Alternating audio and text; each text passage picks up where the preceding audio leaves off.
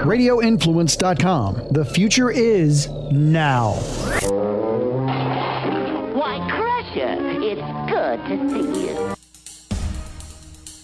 you. You're listening to Crush Performance with the Crusher, Jeff Krushell. Get in on the talent grid and text Crush at 10-1260 with your questions, comments, or smart-ass remarks.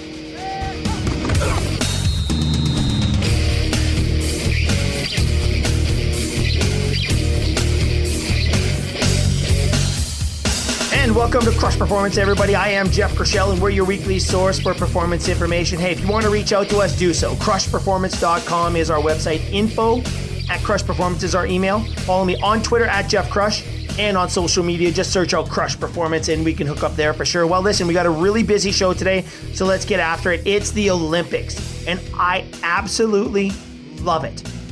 And I know the Olympics take place every 2 years, winter, summer, winter, summer. But it's like I've forgotten how much I absolutely love the Olympics. And I really do, for so many different reasons.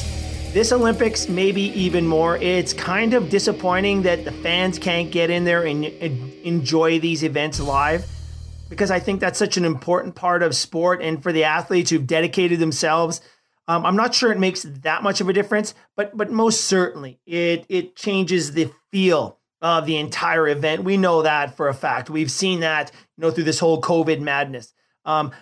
So, you know, the controversy around these Olympics, of course, is the fact that they're actually taking place. The whole COVID issues and the protesters in Japan, you know, because of the COVID and the exposure that might happen as all these athletes and volunteers and people from around the world, you know, come to their country. And it is quite an important conversation to have. But I am personally just really glad that they found a way to make these games happen for the athletes more than anything. Can you imagine what they've gone through in terms of, you know, restructuring and re-strategizing their preparation? This is for some of these athletes, a once-in-a-lifetime opportunity. You have to qualify, for the most part, to represent your country at the Olympics, regardless of what sport you're in. And to go through that qualification process against the best athletes in your sport, in your country, that's a tall order in itself. But then to go compete against the best of the best from every country, well, that's what the Olympics are all about. And of course, these Olympics are a little different because I don't think everybody is there that would have been there had this gone off without the COVID madness. But all in all, it has been just spectacular to watch. And I'm not sure the medal counts mean as much this year, simply because, yeah, it's a different landscape and there are missing athletes. And, you know, even right now, as we look at what's happening over there, there's been some positive tests. I think as of right now, there's been over 150 positive tests for people involved directly with the Olympics, and well over 12 athletes pulled out of their events because of positive tests. And man, that is just too bad. Oh my gosh, do I feel for these athletes. But it's an exciting time. And, you know, that medal count, as I mentioned, it's so fun to watch that leaderboard at a normal Olympics. It's not really a good statistic to begin with, especially in these Olympic Games, again, because not everybody is there. But even in the best of seasons, when everything is perfect, the medal counts just aren't a really, really good indicator of what's going on out there for a number of reasons. Hear me out here. See if you agree with me here. You know, going to the Olympics in Tokyo, there's 206 nations. There's 11,656 athletes competing. Now listen, there are 13 nations that have just 2 athletes. And then on the high end, the USA is leading the pack with 613 athletes attending. So right there, the numbers are skewed, right? I mean, some of these countries don't have a large population. That's another factor. I mean, if you think about it, okay, let's look at the leaderboard right now. Japan's leading the way. Japan has 127 million people. And right now, as we record the show, the US is in second place. The US has 330 million people. China's in third, 1.4 billion people. And then the Russian Olympic Committee is in fourth place. They have 146 million. The population of Great Britain is 68 million, pretty close. Australia is next at 25 million, then Canada with 38 million. So just look at the discrepancy of the talent pool, for crying out loud. That's a factor you have to consider. And then the number of athletes that are attending is so skewed. And again, you know, if you break down all of those numbers, there are some incredible things going on inside of global sport. And I think one of the most fascinating things from the Crush perspective is Norway. Now, Norway is not really in the running here for the Summer Olympics, the summer games. But boy, oh boy, if you go back to the 2018 games in Pyeongchang, they were so special to watch. Now, Norway has a population of 5.3 million people. And at the 2018 Winter Olympics, they led all countries with 39 medals. All right, they sent 109 athletes. The U.S., as a comparison, sent 242 athletes. The U.S. had 23 medals at the end of the day. Norway led all countries in 2018 with 39 medals. It's fascinating with 5.3 million people. You almost want to go over there and dissect their sport development system because there is something special going on in Norway, you know?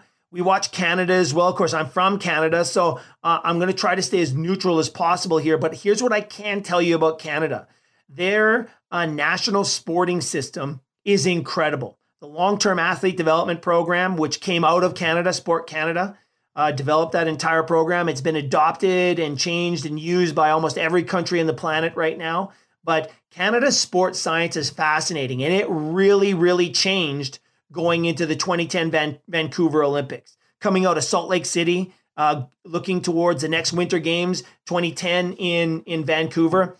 It was a turning point for Canadian sport on the national scene anyway, for summer and for winter. The amount of resources that Canada put into athlete development was fascinating. But seeing it firsthand, I can tell you this, the trickle-down effect has been incredible. Okay, and all I'll say is, and I can get these numbers for you if you want, just write me. Okay, just write info at Crush Performance and I'll send you these numbers because I've got them, we've looked at them. I look at them all the time, as a matter of fact, because I'm so fascinated by this stuff. But if you look at what Canada's doing in the professional sports, in Major League Baseball, per capita, the number of players who are involved there. Look at NCAA sport, per capita, how many Canadians are competing in the NCAA. But if you look at the NBA right now, if you look even the NFL, the trends in the NFL, incredible. But look at the world golf stage or tennis. Look at the NHL, of course. I mean, NHL, I think Canadians make up more than 50% of the league. But it is actually absolutely fascinating how the commitment to sport development at the national level influences youth development. I think that's what's happening in Norway right now. We're going to reach out to the Norway Olympic Committee here after the Olympics, and we're going to talk to the people there about what's going on in Norway. You can look to Australia as well. Again, Australia has a population of right around 25, actually they're probably closer to 26 million people, but man, they are fascinating to watch in terms of how they compete on the world stage. So a lot of great storylines going on in terms of the medals, but again, I'm watching sports that I wouldn't normally watch. And I think that's one of the beautiful things about the Olympics, you know, and for me personally, and I'll talk about this more later in the show, but I've really enjoyed like seeing surfing. I've never really had a chance to watch surfing. Now I really do now want to go to a live event. I don't know how you'd see it live. I mean, I get it's pretty, you know, you're out there a little bit, but it would be good live. But the television coverage of the surfing at the Olympics was fantastic. Table tennis. Whoever watches table tennis, not here anyway, we just don't get it on television, but I would watch that. I certainly watched it at the Olympics. Skateboarding, you better believe it. All these cool sports that we don't usually get exposed to, we're now watching. And oh my goodness, the talent levels. Whoo, the talent levels. That's why I truly, absolutely love the Olympics. One of the interesting stories coming out of the games right now, and we'll have to talk about this more as the games progress, but is some of the ages of these athletes. Now, I went back and we did a little homework, all right? In Tokyo, we watched a table tennis player who was 12 years old competing with the world's best. Now, should that 12-year-old have been there? Should that 12-year-old have been competing at the Olympics? They went out in the first round. Hend Zaza from Syria was the kid's name. fantastic player. I saw him playing with 12 years old. I said, is a 12-year-old equipped for the world stage of international sport? I'm not sure. So we went back and did some looking. You know, the youngest athlete to ever medal in the Olympics, you have to go back to 1896, the Athens Games in 1896. There was a 10-year-old Greek gymnast who actually medaled to help their country, help his country win that event. 10 years old, winning a medal at the Olympics. So it brings up this whole idea, should there be an age limit at the Olympics? Well, there's no minimum age set by the IOC. The individual sports can designate minimum ages for international competition. Like the International Gymnastics Association, for example, has a minimum age of 16. You cannot compete at the Olympics unless you're at least 16 years of age.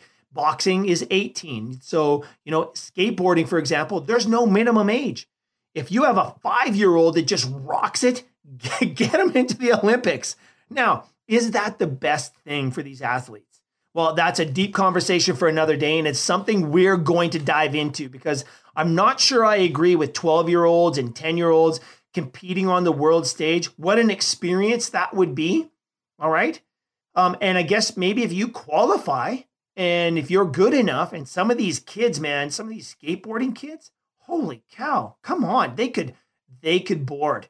So I don't know what the right answer is there, but the pressure involved here, look, we saw Simone Biles withdrawal from the team event in gymnastics. This is the most decorated gymnast in the history of the sport, potentially, no, without question, the greatest gymnast in the history of that sport withdrew, not because of physical reasons, but because of the mental side. Now, it just happened, so we don't really have a clear picture of what's going on. We have the media reports, which you can only, take for what they're worth. But until we hear more about why Simone withdrew, I think it really does lend to this whole idea of the amount of pressure that's involved when you get into a competition like this.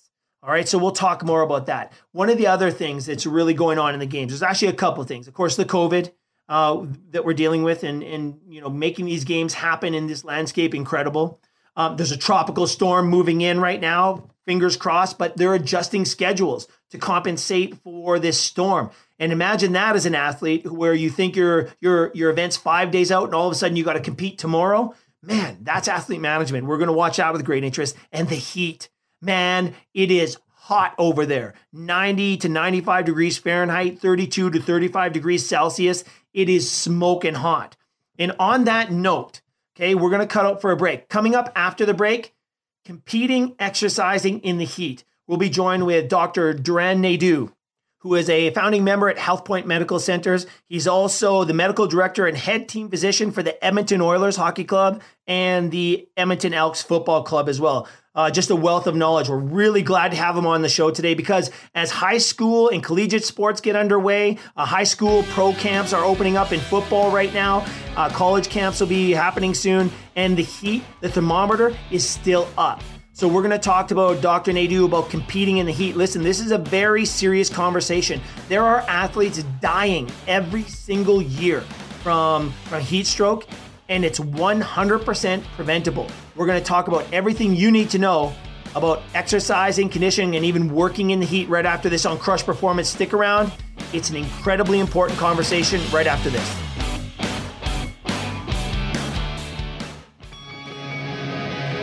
Find out what it takes to be a top performer. Get the Crush newsletter, podcast, and performance info at CrushPerformance.com. Now back to the show.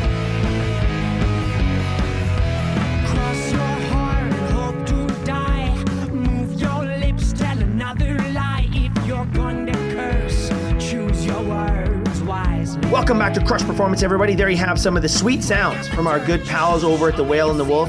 One of my favorite bands. It has been a lot of fun watching these guys bring it together and even through COVID, make it happen. And I can't wait to see them live. You could check them out online, Whale and the Wolf. All of their incredible music is there. One of the bands that I just love to play here on the show. That music industry is such a talent pool. I love everything about it. And there's so many symmetries with sport. I mean, anybody that works out has a tune or a playlist that they just love. I mean, I've got my skiing playlist. I've got my mountain biking playlist. I've got, playlists for everything. And of course, the 80s playlist for all of when I'm coaching the soccer team or out with the players, and they love it. The players love it. So I want to thank those guys for letting us play their great music. Hey, if you want to reach out to us, do so. CrushPerformance.com is the website. info@CrushPerformance is the email. That's Crush with a K. You can follow me on Twitter @JeffCrush and on every other social media platform. Search out Crush Performance and you can connect with us there. All right, let's get down to it. Boy, oh boy. We just talked about the Olympics there. And the one thing that is really, really happening is the heat. Dealing with the heat in sport, man, is a really, really difficult thing. But also, for life in general, but on the job too, in the work site. There's so many things to talk about when it comes to heat. When we're joined right now by Dr. Duran Naidoo, founding member at HealthPoint Medical Centers. He's also a professor of medicine at the University of Alberta and the medical director and head team physician for the Edmonton Oilers Hockey Club and the Edmonton Elks Football Club as well. Dr. Naidoo, thanks for coming on the show. So glad you could join us today. Thanks, Jeff.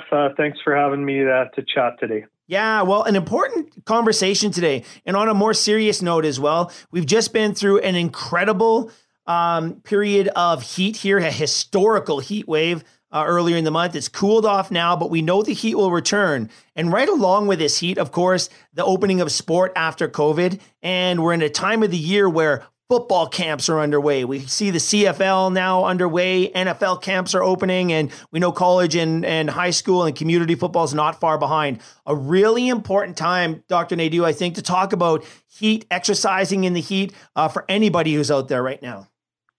Well, I think it is. I mean, if I think about the different, organizations I work with, obviously with the Edmonton Elks, football club, our coach Jamie Elizondo and also Brian Cheeseman, our head athletic therapist, have really looked at the temperatures and looked at the schedule. And I mean, I go down to my kids playing under 9 and under 11 baseball, and their season's just wrapped up. And we had days where we had to practice in the shade, and some days where most of the players didn't come. So, this really looks at, from the 6 and 7-year-olds all the way up to the professional athletes. This is a very important time. And, I know that our Canadian Olympic team did a lot of planning of how to play in the heat as they're on in Tokyo right now. Yeah. And it's a very important conversation. Because unfortunately, every year when the heat hits, unfortunately, it can get very serious and even deadly. And there are recorded deaths every year. It's very, very preventable. And I think understanding this monster is step number one. And I think, Dr. Naidoo, what a lot of people don't maybe realize is there are sort of stages to this beast, right? I mean, there's different levels and warning signs that you can be incredibly aware of and maybe use them as a guide to your personal health and exercise and even for your team or your athletes as well.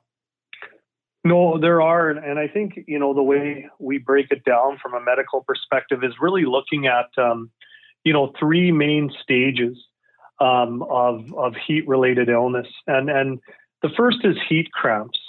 And, that's where you get severe muscle spasms.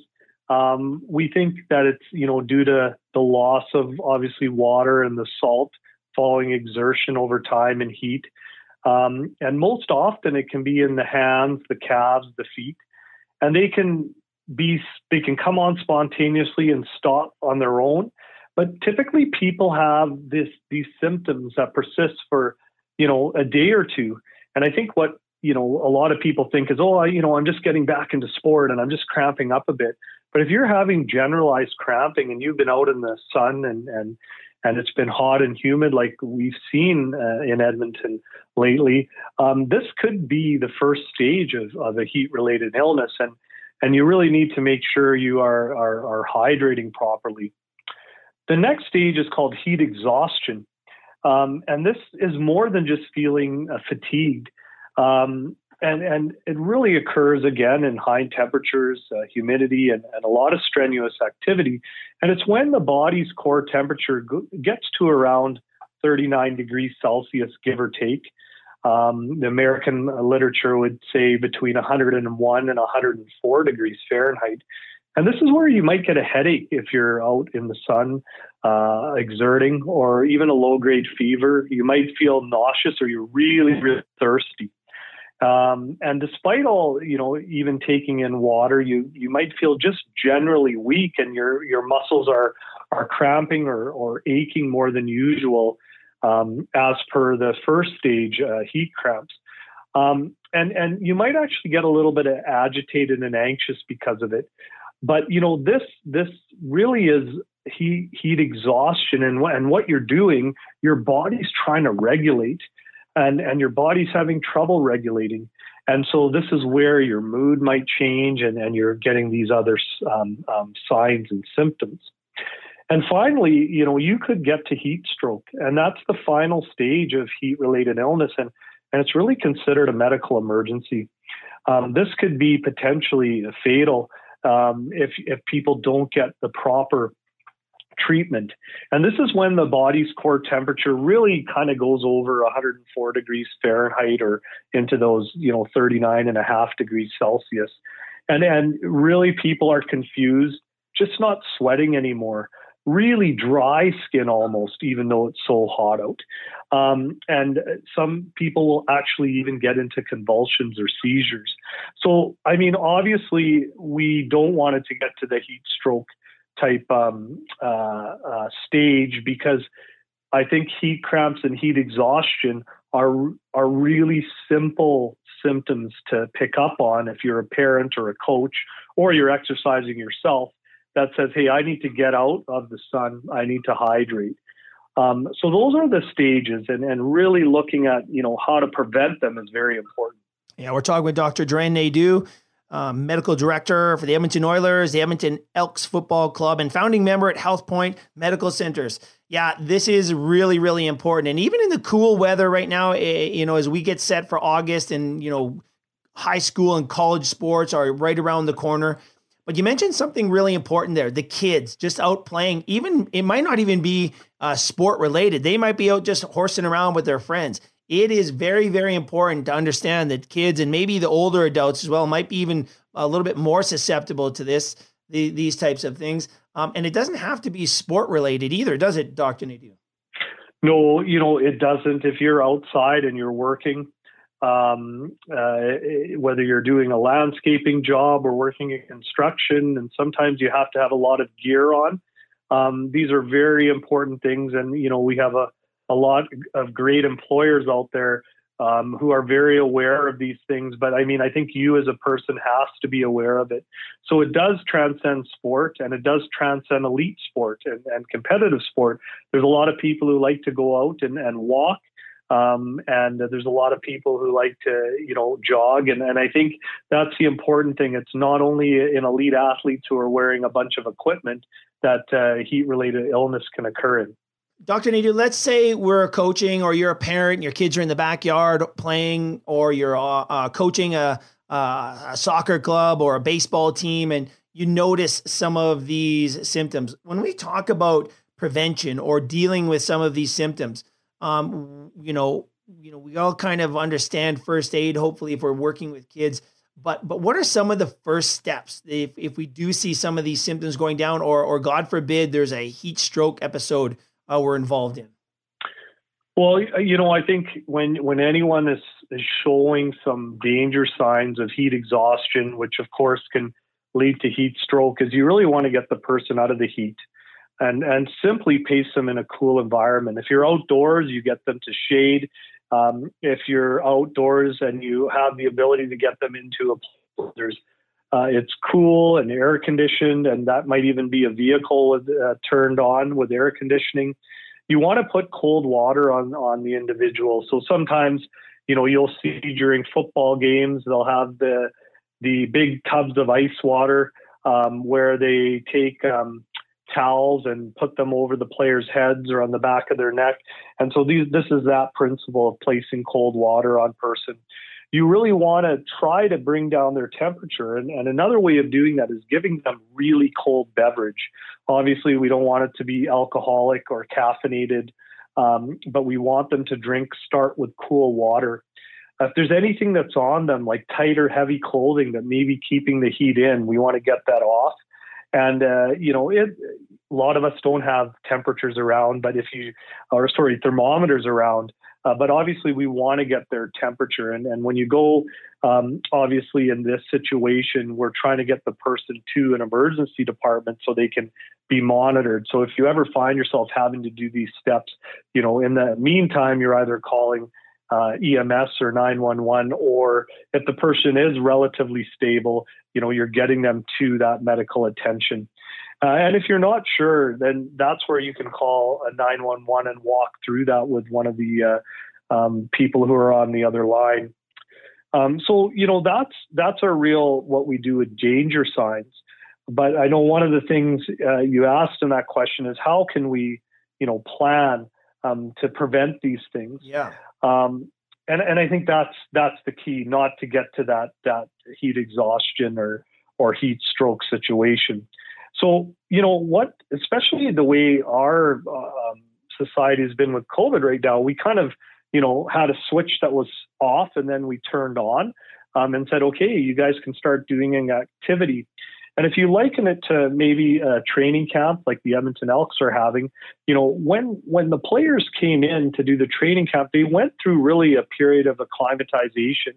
And that may take a few days. So if you're starting your new sport in August and it's hot outside, if you're a coach, you can look at gradually doing practice times where maybe you start at 30 minutes and maybe by the end of the week, you're up to over an hour, and also graduate the intensity people are doing.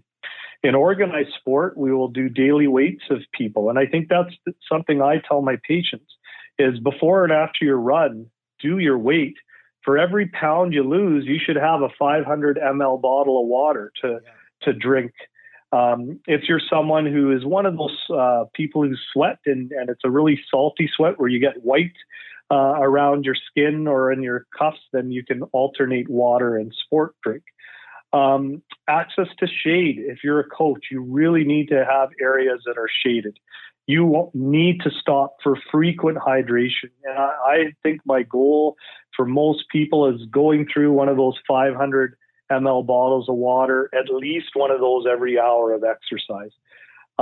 You want to know a little bit about the medical records of your people. Like you said, there's people at all ages doing things. So if people have in African-American athletes a history of sickle cell disease, if they have a history of heat illness, if they're on any medications like certain blood pressure medications, ADHD medications, allergy medications, those are really important things where these people might be more at risk.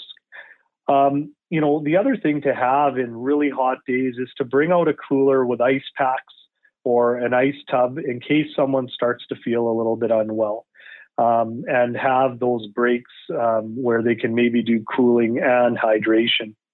And finally, this might be the most obvious, but sometimes it doesn't always seem like it's the most obvious, is try not to train during the peak hours of the day and really the peak hours of sunlight. And really that's probably somewhere between 11 a.m. to 4 p.m. where it's going to be the hottest. So try to either do early morning or later in the evening training.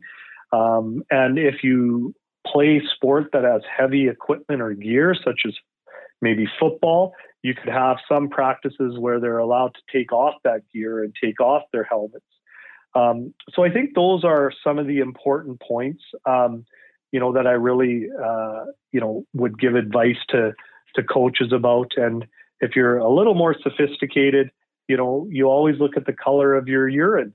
If it's nice and clear, that means you're well hydrated. If it's darker, that means you're dehydrated. And I know in the locker rooms of our pro sports and university sports teams, right by the bathrooms, there's colors of urine charts, and we ask players to look at that.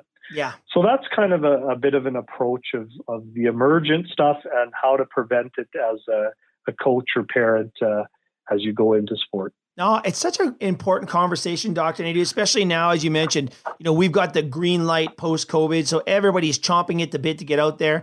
And then we're all of a sudden hit with this massive, massive heat wave. And you know, then top that with some of the air quality issues that we've been having because of the wildfires. That adds another layer of concern that we just need to be aware of, and we need to manage it. I really do like the idea of the planning, just understanding, having shade available, understanding your athletes and some of the medications they might be on, or if there is a medical condition, but also, even the level of conditioning of your athletes. And I really do appreciate the idea and the concept of, you mentioned, of having, a couple of days acclimatization. And I think that's something that's really ignored, especially at the developmental levels of sport. No, I agree. I think, especially in the times wherein everyone is so excited to get going because we've been on such a pause for such a long period of time. But I think, that's where, when you're lucky enough to be exposed to professionals and professional coaches in professional sport, you really see that planning that comes comes to fruition. And I think what you see is in well-organized sport and people who have experience, they look at that. But I think, we can do a better job of educating people who are not full-time professional coaches and how to approach these types of problems. Yeah. And with football season coming, this is a really important conversation. I drive the Anthony Henday every day and watch these construction workers out there with their hard hats, full jeans on, all the safety equipment as well. And I just want to stop and give them a cold drink of water because boy, that's a tough one. Now, we all know what it's like to be out on the field practicing in competition. Everybody's hyped up. Full pads. I like the idea of maybe, mixing it up a little bit and shorter practices or pads off practices, walkthroughs even.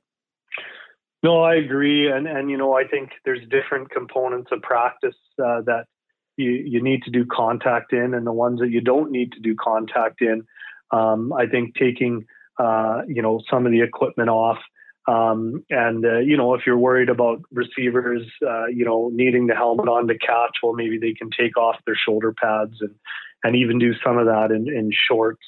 When you're really doing high temperature exercise, that's important. And, if you look at our Canadian Olympic team, our softball team, for example, they were relocated to the U.S. in a climate that was hot and humid, just like Tokyo. We saw their start to the season, to the Olympic season in the last couple of days, and really they were ready for those environmental conditions, and so I think these are all kind of small little things that make a big difference to athlete health. Yeah, no question about it. Dr. Naidoo, thanks so much for this very important conversation. It is something that I think, if we can just raise awareness and have these conversations, maybe we'll help somebody avoid the dangers of that heat stroke condition that we mentioned earlier. No, I agree. And I think, if you were to do anything, it's look for that shade and keep hydrated, keep drinking all day before, during, and after your activity. It's so great to see so many young kids walking around with water bottles these days. And I think, in organized sport, we are definitely getting the message across to some extent. Yeah, for sure. No, we're creating that culture where it's just, hey, part of what you do if you're an athlete. And that is actually pretty exciting. You're right. Dr. Naidoo, thanks so much for the conversation today. We can't wait to have you on again. Thanks for having me, Jeff. There you go. Dr. Duran Naidoo, founding member at HealthPoint Medical Centers. One of the things they've really established over there is sort of that locker room approach to medicine for young developing athletes, for weekend warriors, for anybody out there. They've really tried to create that pro sports atmosphere at these clinics. I love it. So glad to have them as a partner, but even more so being able to talk to people like Dr. Naidoo about these important topics. Just fantastic stuff. So much great information right there and things that you can apply and use right now. But it is important to understand and know what to do in the terrible event of heat exhaustion or, God forbid, heat stroke. And that's why this conversation is so important. All right. Hey, we have to cut out for a quick break. When we come back, we'll wrap up the show. We'll talk about upcoming shows, and we're going to get to a couple questions from our mailbox. So stick around, everybody. More Crush Performance right after this. You tell me just to leave it. I tell you I can try. Static notions, they leave me. You're listening to Crush Performance with Jeff Krushell. Get the Crush podcast, newsletter, and performance links at CrushPerformance.com. Now, back to the show.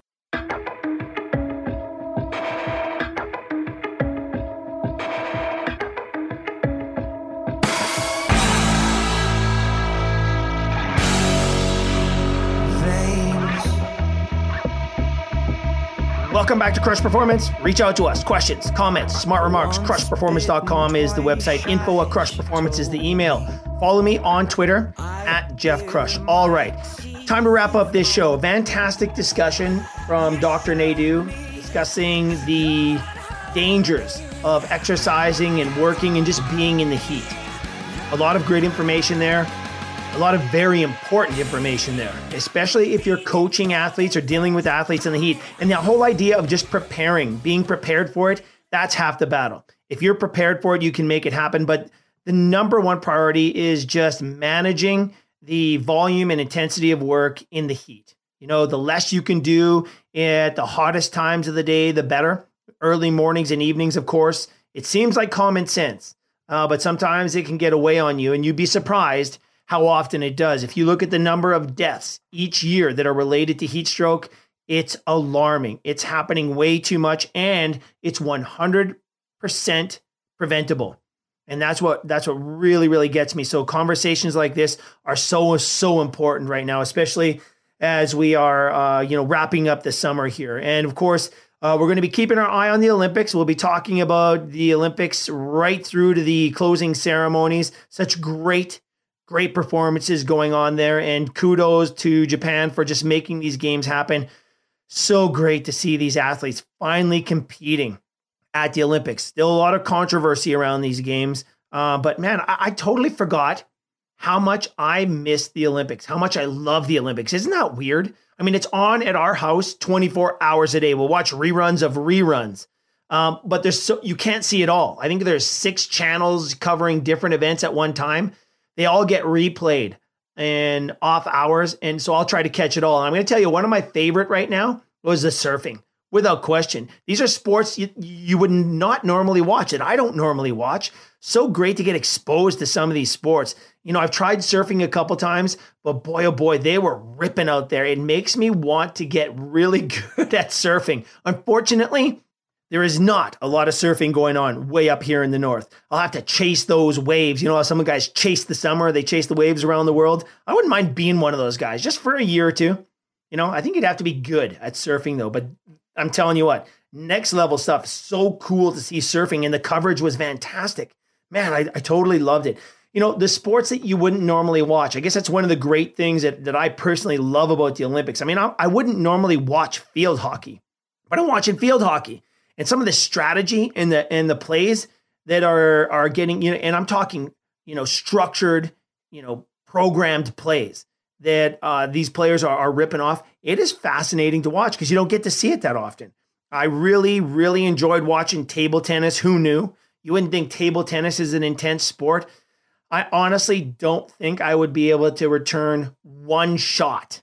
You know, maybe that's something we need to do. We need to reinstate the Moo Challenge. I got to reach out to Moo. Moo loved the Olympics as well. Our previous co-host on the show, he loved the Olympics. You know, we're going to have to reach out to Moo here and maybe get the Moo Challenge going again. Can you imagine facing a world-class table tennis player? Now, I can play a little bit, you know, with the pals in the locker room, you know, playing with the players or my buddies. But I am not even close to that level of table tennis. And that was incredible to watch. The other thing that I really enjoyed that I don't normally get to see other than the X Games, maybe, skateboarding. And isn't it interesting to see the IOC making a shift to this more cooler, hip type of sports, especially in the winter sports as well. You know, the park stuff, the snowboarding and the skiing, the ski cross, the racing, and all the cool stuff that's going on in the Olympics. Good for them. I think it's great for sport. You don't need to be in one of the main top 5, top 6 sports to compete, man. You could be in some of these cool, you know, sort of niche sports that are now really making a name for themselves.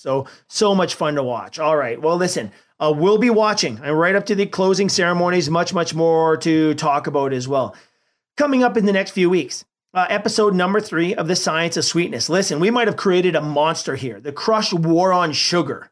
is taking the shape of the science of sweetness. And we're just talking about mainly, how does the food you eat impact your body, your brain, and your performance?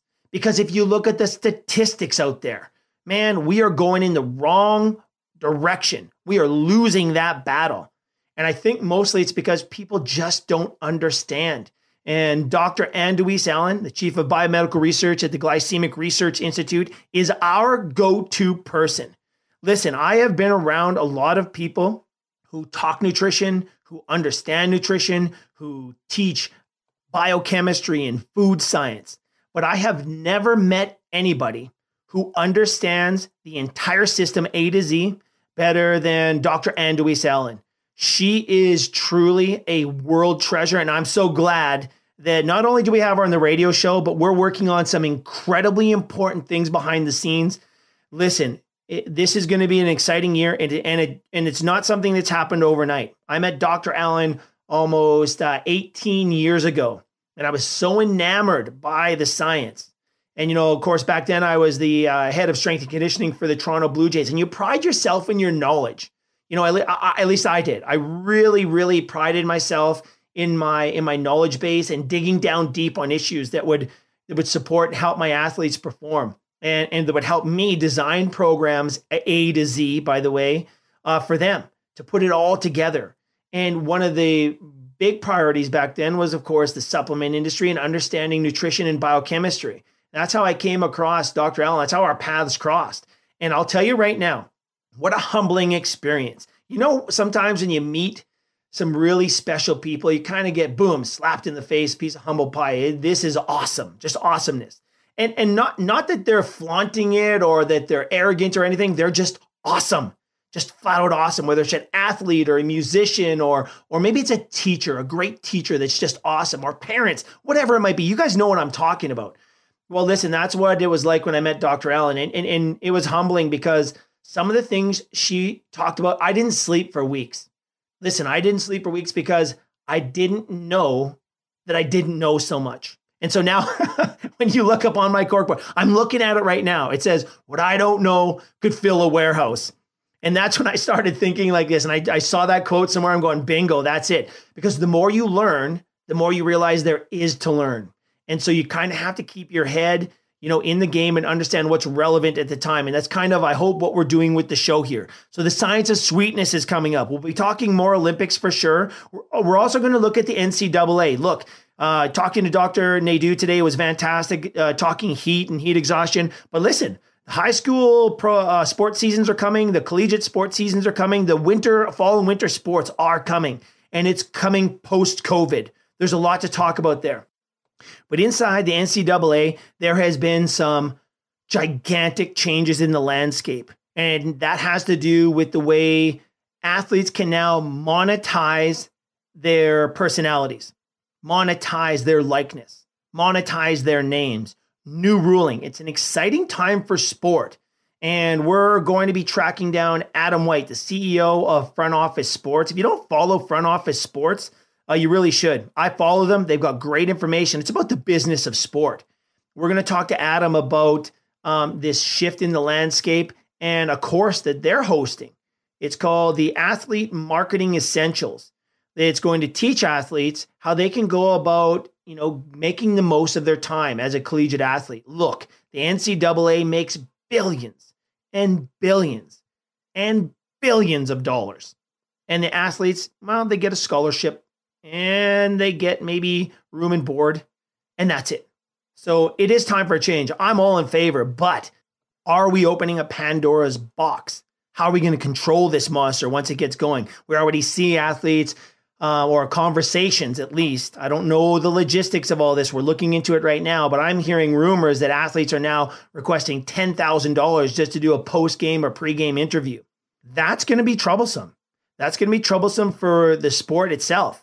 You know, because some of these athletes, these news outlets aren't going to pay that kind of money. Come on. So anyway, it's going to be an interesting conversation. We're tracking Adam down. And also in the next few weeks, we're going to be revisiting the conversation around the return to sport. You know, as we mentioned already, The return of fall sports is coming. Football camps are underway. High school, collegiate sports are going to be in full swing coming up here at the end of August into September for sure.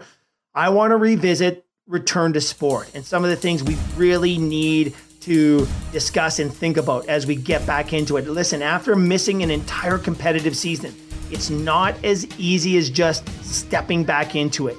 And I think we're seeing that already in some of the pro sports. The injury rates and why are these injuries happening? Well, listen, you just cannot compensate for a lack of competition, especially when you're at the higher levels of sport where you've already mastered your craft. You know, you're an expert in your sport. So for the elite athletes, returning to sport is one conversation, but also at the developmental levels where youth sport is getting back into swing. There's also considerations there as well. So we're going to talk to the experts at Advantage Sport Medicine and Physiotherapy about some of the things they're seeing as sport returns and some of the things that we feel you need to be thinking about to stay safe, injury-free, but maybe most of all, perform at your very best. I can't wait. So we got a jam-packed August coming up, everybody. I want to thank Dr. Naidoo again for joining us today. I want to thank you for tuning in. So until next week, get out there, have some fun, stay safe, and go get better. Talk to you then. Goodbye now. Don't forget to ride. I'm Jerry Petuk, CEO of Radio Influence. I just wanted to take a quick moment to say thank you for downloading and subscribing to this podcast. There are a lot of people behind the scenes here at Radio Influence that work hard to keep you entertained day in and day out. If you'd like to get involved and advertise on this program, or you have some show ideas that you'd like to see us add to the Radio Influence family, please email us at contact@radioinfluence.com.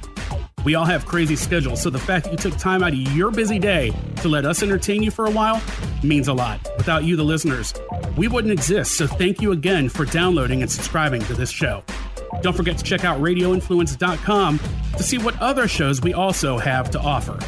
All of Radio Influence's programming can be found on Apple Podcasts, Stitcher, TuneIn Radio, Google Play, and of course, RadioInfluence.com.